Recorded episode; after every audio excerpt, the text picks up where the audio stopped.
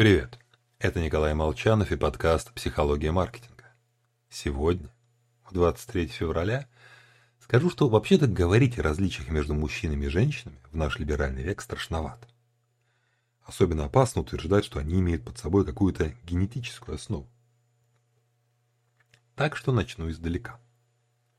Если анализировать людей по какому-то признаку, то чаще всего встречаются средние значения.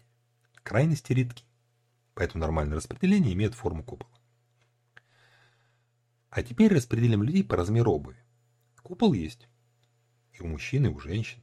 Только у первых он растянутый, а у второй узкий. Различия не ограничиваются обувью. В учебе девушки показывают более высокую успеваемость. В среднем. А среди юношей встречаются как потрясающе тупые, так и феноменально одаренные. В общем, если смотреть в среднем, женщины явно выигрывают. Они в прямом смысле лучше приспособлены к существованию в окружающем мире. Мужчины хуже. И, как ни прискорбно, возможно, только поэтому мужчины и нужны. Эволюции мужчин не жалко. Мы можем, такие ситуации исследовались в природе, изъять из популяции 95% всех самцов. И знаете что? Это вообще никак не скажется ни на количестве, ни на качестве потомков. Популяция продолжат существовать. Однако практически у всех млекопитающих на 10 девчонок приходится примерно столько же ребят.